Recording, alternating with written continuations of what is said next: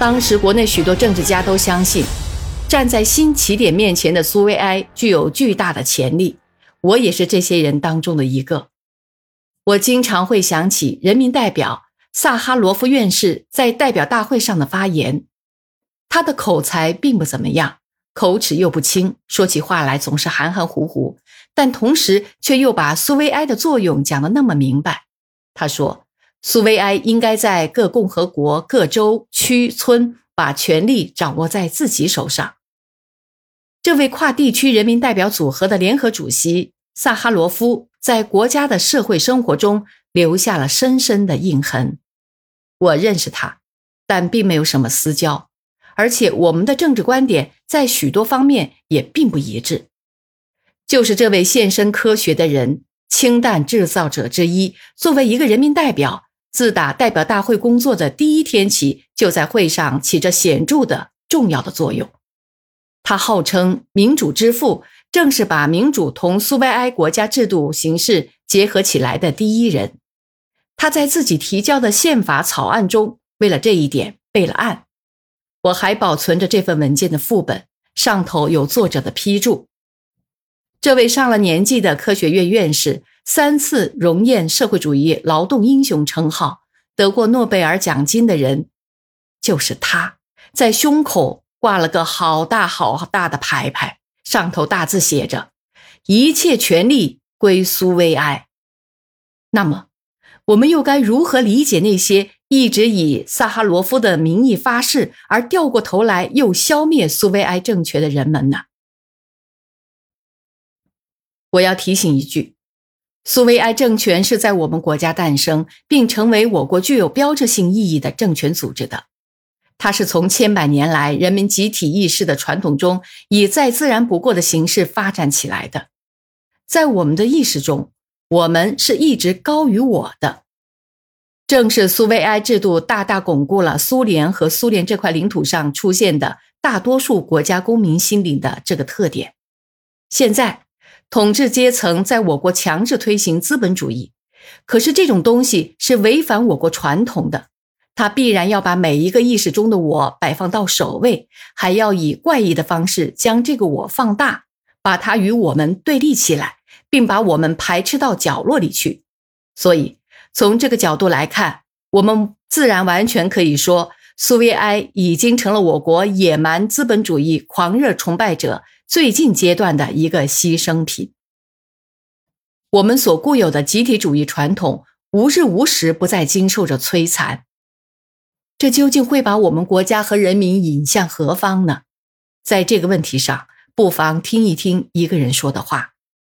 那可是一个最难以归入共产主义信徒，乃至对苏维埃心存好感之列的人物——索尔仁尼奇。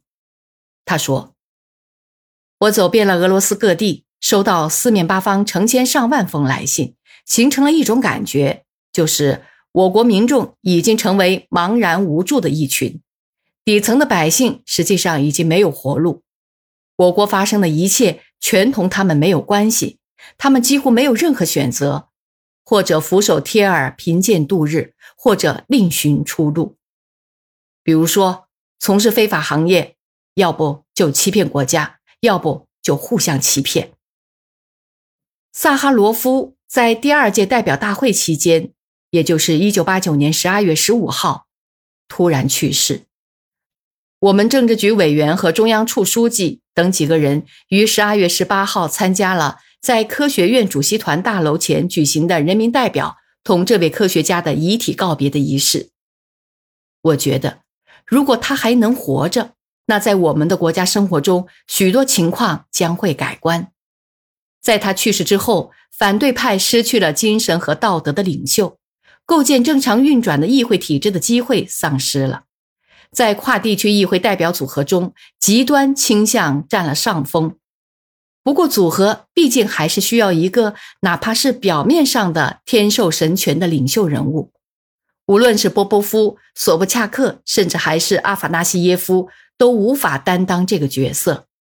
于是，这份殊荣就落到了叶利钦头上。一九九三年九月和十月到来了。首先是以跨地区议员组合代表的反对派接过了戈尔巴乔夫的一切权力归苏维埃的口号，用以同党和国家进行斗争，改变社会制度。不过，当他把管理国家的控制阀一旦抓到手上时，议程上立刻就出现了一个新的、同前一个口号完全相反的口号：打倒苏维埃政权。一九九三年九月和十月到来了，俄罗斯总统把手置于其上，宣誓就职的那部宪法，竟被他自己踩到了脚下。代表政权的各级人民代表苏维埃被解散了，为民主派治理国家扫清道路的口号，如今被扔进了污水坑。我经常想，如果萨哈罗夫还活着，那反对派会怎样行动呢？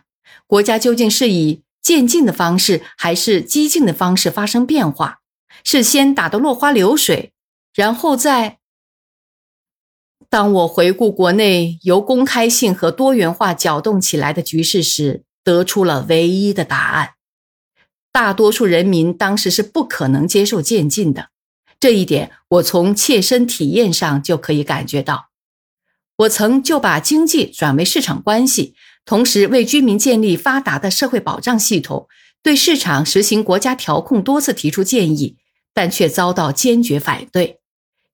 一切马上就要实现，今天就要，要在五百天之内，而不是六到八年才实现。看来，这是人们对望眼欲穿的人间福利的一种相当自然的反应。多少年来，在改革还没有开始之前，党就在一直宣扬这些福利。而且，总书记和总统戈尔巴乔夫又一再许愿，结果把人民对政权的信任搞得荡然无存。这也是老百姓欢迎和支持向他们推荐的那个既颇有拿破仑派头，又带着土烘烘的但很起作用的民粹主义色彩的领袖叶利钦的原因之一。老百姓在他身上看到了新的救世主，而在一九八五年，他们也曾一度对。戈尔巴乔夫抱有希望。说到叶利钦，我只想提几件所谓他那个时代的事情。大多数人还对他位居国家总统期间出尽丑态，所谓国家元首家族贪赃枉法，特别是最重要的一点，国民经济遭到破坏，记忆犹新。偷盗抢劫横行，百姓一贫如洗，精神生活所有领域不断退化，犯罪现象泛滥。乃至百姓生活于恐怖之中，等等。